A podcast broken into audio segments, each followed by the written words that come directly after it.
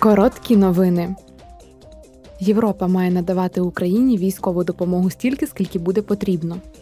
Під час пленарної сесії депутати Європарламенту закликали союзників України серйозно розглянути можливість надати Києву винищувачі, гелікоптери, сучасні ракетні системи та більше боєприпасів.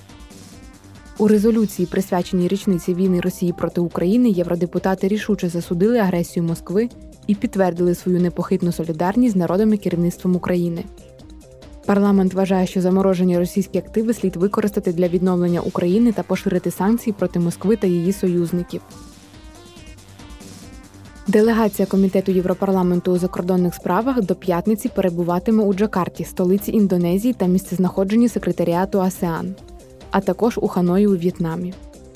Основна мета місії сприяти розвитку стратегічного партнерства між ЄС та АСЕАН, зокрема співпраці між парламентами, а також зміцненню відносин з основними партнерами ЄС в регіоні. Делегація з п'яти членів комітету Європарламенту з питань розвитку на чолі з Томасом Тобе вирушить завтра до Вашингтону.